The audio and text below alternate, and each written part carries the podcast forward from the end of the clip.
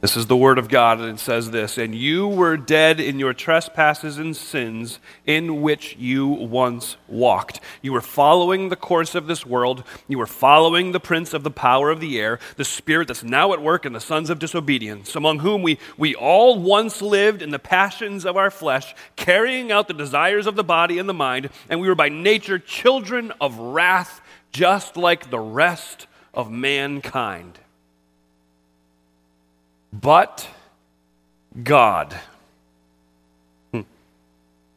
But God, being rich in mercy, because of the great love with which He loved us, even when we were dead in our trespasses, He made us alive together in Christ. By grace you've been saved.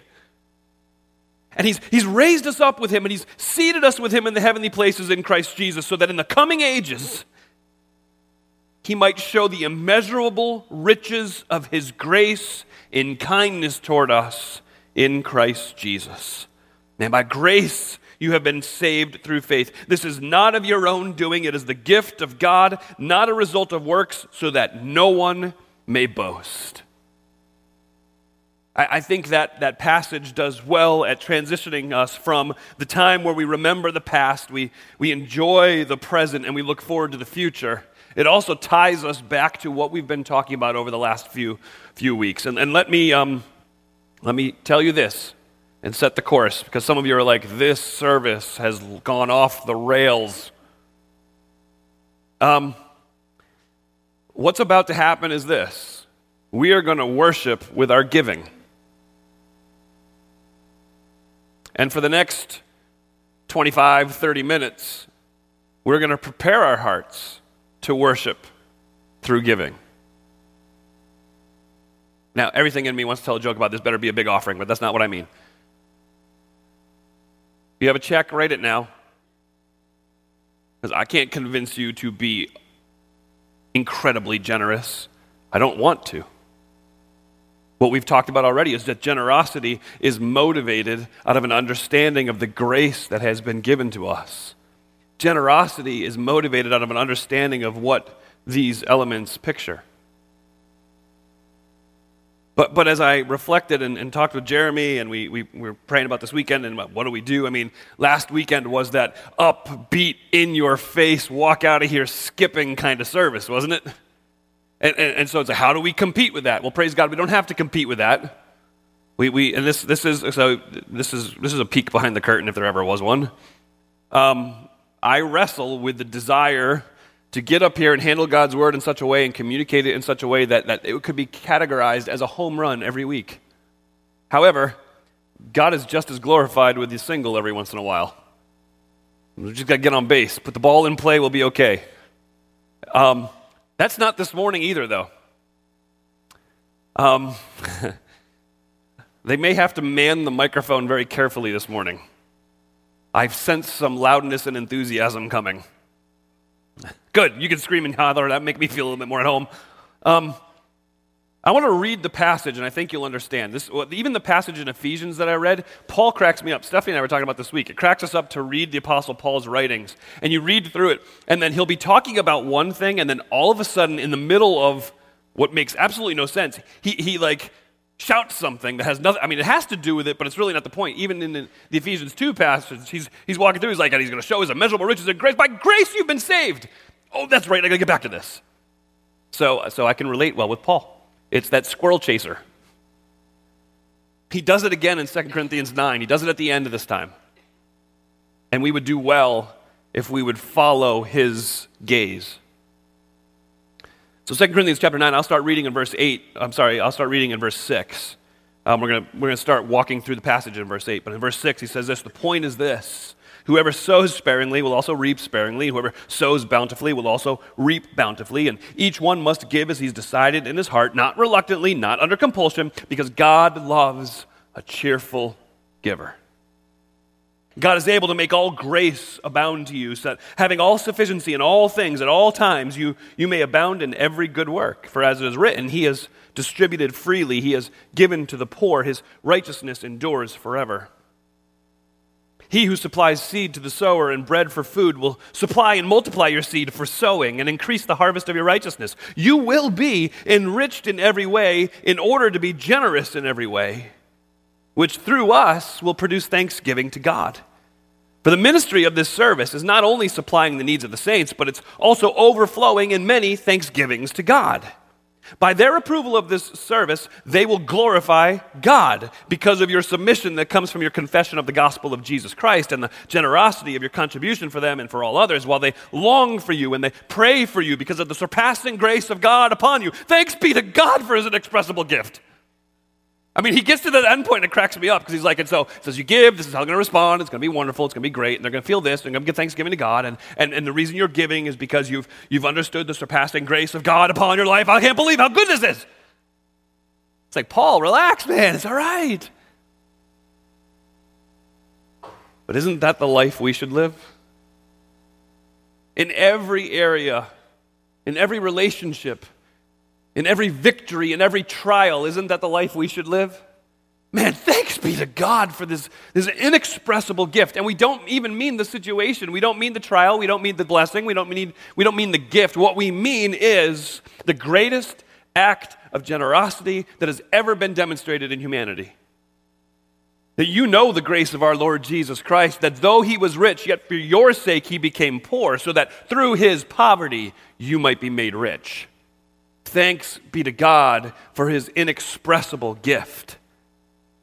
That, that, that's an understanding. And, and what, he, what, what Paul says in this passage, and it's going to take me a very short amount of time to get there, um, because again, it's, it's boiling up. But, but what he's saying is this He's saying God provides all that we need in order to be generous with our worship.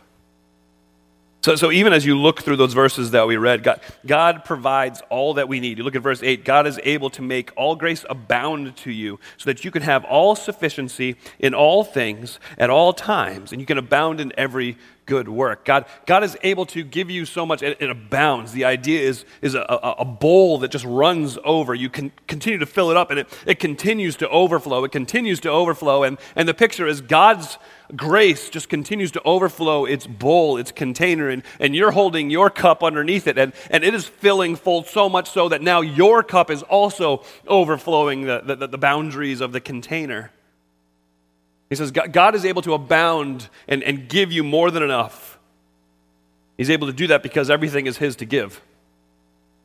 And he, and he does that, He gives us everything we need. I think there's an important caveat that we should make here. He doesn't give us everything we want, and He certainly doesn't give us everything we think we need. I still think I need my hair back from when I was in high school. It was pretty cool. I still think I need a new car. Still think I, need an extra zero on the end of my salary. Still think I need that relationship, the one that I lost. I need that relationship to be restored. I still think that I need fill in your own blank. Part of our problem is this gets challenged when entitlement and expectations get in the way. I deserve. I deserve that relationship. I deserve that blessing. I deserve that promotion. I deserve. I have been such a good little boy that God should go in turn bless me with everything that I want. No, what you deserve is eternity in hell. The fact that you have everlasting life because of the Son, you are a blessed person. God provides all that we need in order to be generous. And I think that's very important that we, we don't miss this. In, in verse 11, he's, he's telling us that, that you will be enriched in every way. And if it stopped there, we would have the prosperity theology movement. You have been enriched in every way. Done. See, you know Jesus, and now you're wealthy. Now, uh, you've been enriched in every way. Verse 11 continues in order to be generous in every way. That's what stewardship is. That's what management is. That's the idea of God has given you these blessings, innumerable as they may be, not so that you can hoard them, not, not so that it makes much of you, but so that you can turn, in turn, manage those in such a way to meet the needs of other people. God has been generous to you so that you might, or God has, has, has blessed you and enriched you so that you might be generous. What do we need to be generous? Um, think about a car. You start the car. What, is, what does it take to be a generous person? Well, you have to start the car, and you start the car of generosity with an understanding of the grace that you have in Jesus Christ. So, so that starts the car. Now, now when you're driving and you're, you need to steer the car, our generosity is steered by both personal and corporate accountability and good stewardship, good management. So, so what fuels the car? Well, what fuels the car is what we talked about last week that, that there is a promise that is associated with our generosity, and it's not the, the prosperity. If you give to God, He is just going to bless your socks off. No, if you give to God, what you reap is the full pleasure of God. You, you reap the very smile of God. He is pleased with you. So that fuels the car, but what's the destination? Where are you trying to get? Well, the destination of generosity is worship. It's worship. Generosity culminates in worship. It, it isn't just generosity ends when we've emptied our pockets of everything that we own. That's not the point. Generosity isn't that, that we live a lifestyle where, excuse me, others will see you and they'll think, wow, what a generous person. Not, not that at all. Generosity culminates with our worship. Um, in verse 11, he talks about that. Excuse me. He says that when you do this, it'll produce thanksgiving to God. Verse 12, it'll overflow in many thanksgivings to God. Verse 13, they will glorify God. So when you're being generous, what ends up uh, uh, happening, the outcome of that is, is great worship to God. Yes, we meet the needs of others, but that's not it. It doesn't end there. And, and, and this worship flowing from generosity flows from a proper understanding of two key truths that every single one of us needs to wrestle with, every single one of us needs to understand. And in order to do that, I want to take you to another passage to point it out to you. And so go, go with me to 1 Chronicles chapter 29.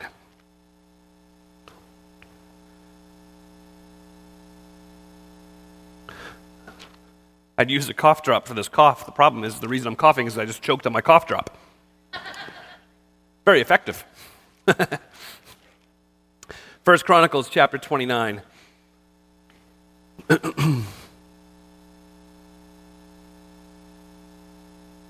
me, let me kind of summarize the, the story for you up to where we're going to begin. So, so David, the king, um, has decided to take up an offering for the temple. And, and what he has done is, is he has ended up taking up a huge offering, which we'll talk about in a second the, the, the, concept, the idea, the goal was to, to bring in enough funds in order to build this temple. And the temple wasn't just going to be this cool piece of architecture. The temple wasn't going to be just a, a big monument to God, a, a guidepost where we can remember all of God's goodness. That, that wasn't what the temple was going to be. The temple was going to be a place where Israel could meet with God and where future generations of Israelites could learn about God, the one who delivered Israel in their past. So, so, as the leader calling for this offering in order to build the temple, David starts the giving. Um, if you look at, at verse 4 of chapter 29, he, he gives 3,000 talents of gold, 7,000 talents of refined silver. So, so just that doesn't mean a whole lot to us. A talent is about 75 pounds. So, so David, conservatively, gave 225,000 pounds of gold 525,000 pounds of silver. I think we need to get our ushers on a weight training program because there ain't no way they're carrying those baskets. So, so David leads with that, and then the people respond with this huge offering. And, and it's funny, verse 8 talks about they bring their offerings and they, they give them to the treasury of the house of the Lord in the care of Jehiel the Gershonite. Uh, which, which would pr- pretty much be our executive pastor that was in the care of Mark Andrews. So he's kind of the Mark Andrews of David's staff team, I guess. But by the time this offering is done, they have enough resources. I mean, they have resources coming out their ears. They can build this temple in ways that nobody ever imagined. And this thing is going to be huge. What's amazing is it's not about how much money they took in. what we see in this chapter is we're able to see the hearts of the people and David as they take this offering. And, and remember, I told you that the, in order to, to worship, and a worship that flows from a proper understanding of two key truths, the first truth is very easy to see as we begin reading in verse 10. It's this God is awesome. Look at verse 10. Therefore, David blessed the Lord in the presence of all the assembly.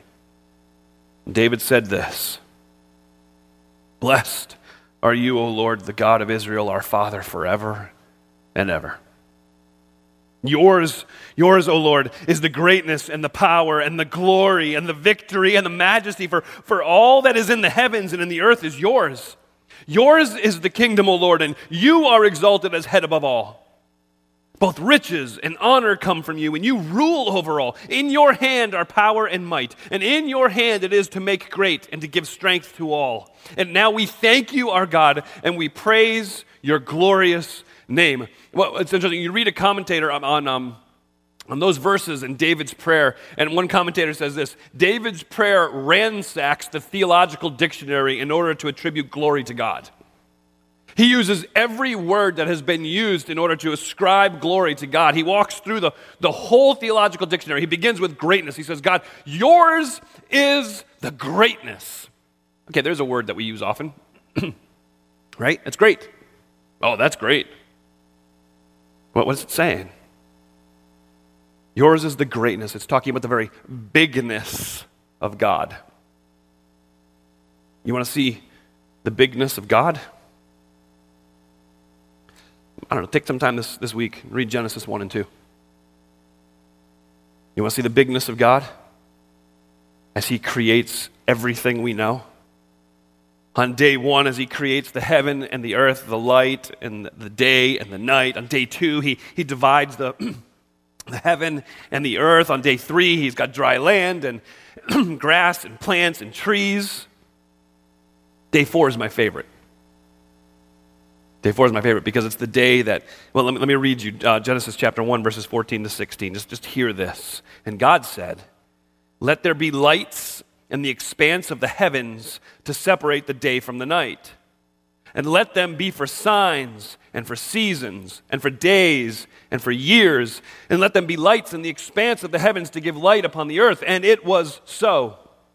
And God made the two great lights, the greater light to rule the day, the lesser light to rule the night. I mean, that's amazing, isn't it? I mean, you think about that. God, God's creating the sun and the moon. But, but the verse doesn't end there. It's, there's a tack on. It's a dash. Remember that old guy, Victor mean, it's one of those things. If you don't know who that is, Google it. I did not just make that up, I promise. I'm sophisticated. I would never have done that on my own. There's a dash, there's something that's tacked on the end. It's an afterthought. So, so let me read that verse to you. And God made the two great lights the greater light to rule the day, the lesser light to rule the night, and the stars.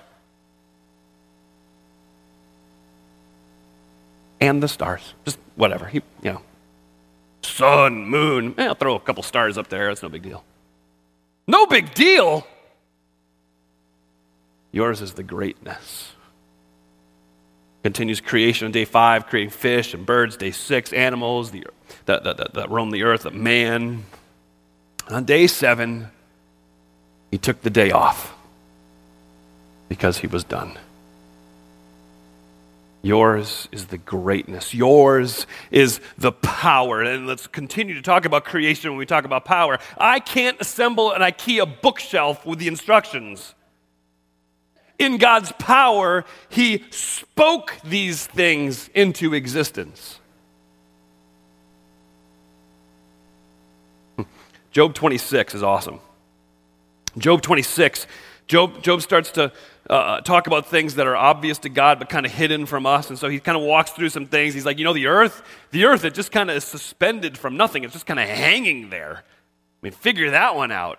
The clouds, I mean, the, the clouds, th- think about this for a moment. The clouds store up water, and they're not split apart by the weight of the water.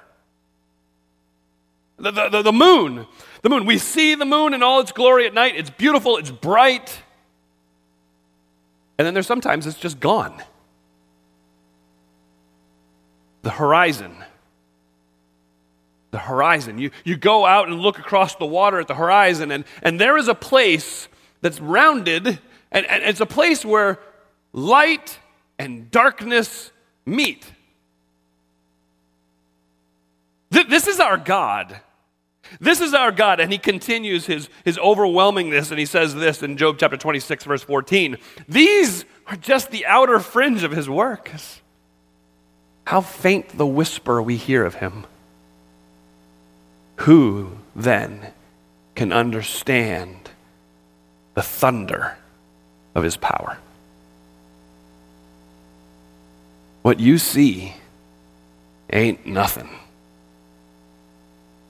Because our God is great. Our God is powerful. Yours is the glory this is the, the ultimate in magnificence and in beauty. It's, it's the idea of though, though other people may boast, God is the only one with true reason to boast. And, and he is the most glorified when he is compared with anyone or anything else.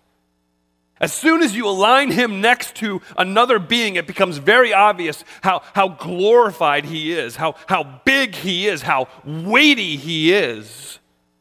I mean, we, we talked about the, the, the, 10 plagues a few weeks back, and you remember that, that as, as Pharaoh was hearing about this God, he's like, who, who is this God that I should obey him? In Exodus chapter 7, God basically says, Hey, Pharaoh's gonna know who I am. And the 10 plagues are unleashed. And the Israelites run from Egypt to the Red Sea, which is then stacked up like a house of cards, and they walk through, and it doesn't even wobble. But as soon as the Egyptians, God's enemies, get into the middle of it, he crashes down the cards upon them and destroys his enemy, and now there is no doubt as to who gets the glory. See, yours is the greatness. Yours is the power. Yours is the glory. Yours is the victory. See, every battle that has ever been won, any progress that has ever been made, that's Him. Stop fooling yourself into thinking you're something wonderful. God is awesome. He, he took the Israelites from nothing, He gave them everything. And here's the crazy part even at this point in biblical history, there is still more to come. Isaiah 25, verse 8 God will swallow up death forever. The sovereign Lord will wipe away the tears from all faces. He'll remove the disgrace of his people from all the earth. The Lord has spoken. There'll be no more sin, there'll be no more sorrow, and there'll be no more shame. Victory is his. And so David is reflecting on how awesome God is. He says, Yours is the greatness, yours is the power, yours is the glory, yours is the victory, yours is the majesty try to define the world, word majesty. It's impossible. I, I, looked it up in about a hundred different sources, and actually, a lot of them, the, the biblical dictionaries, don't even touch the word. Why? Because what majesty is, is taking all of the greatness and the power and the glory and the victory and pouring it all into one. And when you take that one big ball of all of that, you see Him in all of his beauty, in all of his splendor, in all of his awe inspiringness. What majesty really is, is the awesomeness of God. I don't mean the throwaway word. Awesome! Oh, God's so awesome! No, no, no, that's not awesome. Awesome is a nonverbal gut reaction as you lose the ability to speak or to express verbally what it is you're seeing. Awesome is more of a noise than it is a word. And that's our God. King of kings and the Lord of lords. The one who holds in his hands the power and the authority to make great, to make strong, to give victory. He's the one who distributes riches and honor. He's the one who is filled with strength and power. I, it comes down to simply defining it as this God is awesome. And in order for us to worship out of a place of generosity, we must start there. We must understand that God is awesome. And then we must understand that we are not. Right? That's as simple as it gets, folks. Eh, eh, in fact, David goes straight there. Look at verse 14. Okay, God, God, yours is the greatness and the power and the victory and the, the glory and the majesty and, and all that's in the heavens and all that is in the earth is yours. This is you. You are awesome. I stand before you in awe. But who am I? What is my people? That we should be able to offer this willingly. See, all things come from you. And, of your own, we've given to you. We're just strangers before you. We're sojourners, as, as all of our fathers were. Our days on the earth are like a shadow, and there is none abiding. Lord our God, all of this abundance that we have provided for building you a house and for your holy name comes from your hand and is all your own. Who in the world do we think we are? Think, think about that for a moment. You're standing before the God of the universe and you're confessing with your mouth, look, look, look, I get it. Everything I just gave you is yours already. How could I take glory in myself and the power of my generosity and gift? so, so it comes to be Christmas time, and your neighborhood decides to do a, a gift exchange. So you draw your neighbor. You get together for your community party. People are opening gifts. It comes time for your neighbor to open the gift that you're giving to him. He opens the gift and he finds the shovel that he lent you a year ago. Merry Christmas! Isn't it awesome? I mean, I am so thoughtful. How ridiculous is that? And yet, don't we do the same thing? Uh, Lord, you don't understand how much of a sacrifice this is for me to give this to you. Oh, you want to talk about sacrifice? Okay. Have you heard of my son Jesus? You want to talk about generosity? You want to talk about a gift that will blow your mind? Put away your checkbook. I'll give you my son. Who am I? Well, uh, the psalmist says, What is man that you are mindful of him? Why do you even think about us, God? Who, who am I that you would remember me in my greatest need and be so generous as to lay down your life for me? You're awesome. I'm not. And in the very midst of my unawesomeness, you showed up. And why would we worship? why wouldn't we worship? Why wouldn't we stand and shout his name? Why, why wouldn't we be willing to give to him what he has already given to us? Where were we? See, it goes back to even what we, the, the, the, way, the context of the Lord's Supper this morning. We, we remember our past. Where were we? We were lost. We were hopeless. We were orphans with no home. We're, we're filled with shame. But God who is so very rich in mercy, loved us. Even when we were dead in our sinful rebellion, he loved us. And he made us alive together again with Jesus. All because of grace. I mean, when we consider that, when we remember our past, when we, we remember our present, when we think forward to the future, our hearts should cry out with David's Thank you. Our hearts should cry out with Paul's. Thanks be to God for his inexpressible gift. So, this morning, as we come to the time of our offering, as we give, may we give with an understanding of what grace we've been given. May, may we give with intentionality and cheerfulness in our hearts. And may we give as an act of worship because that is exactly what it is.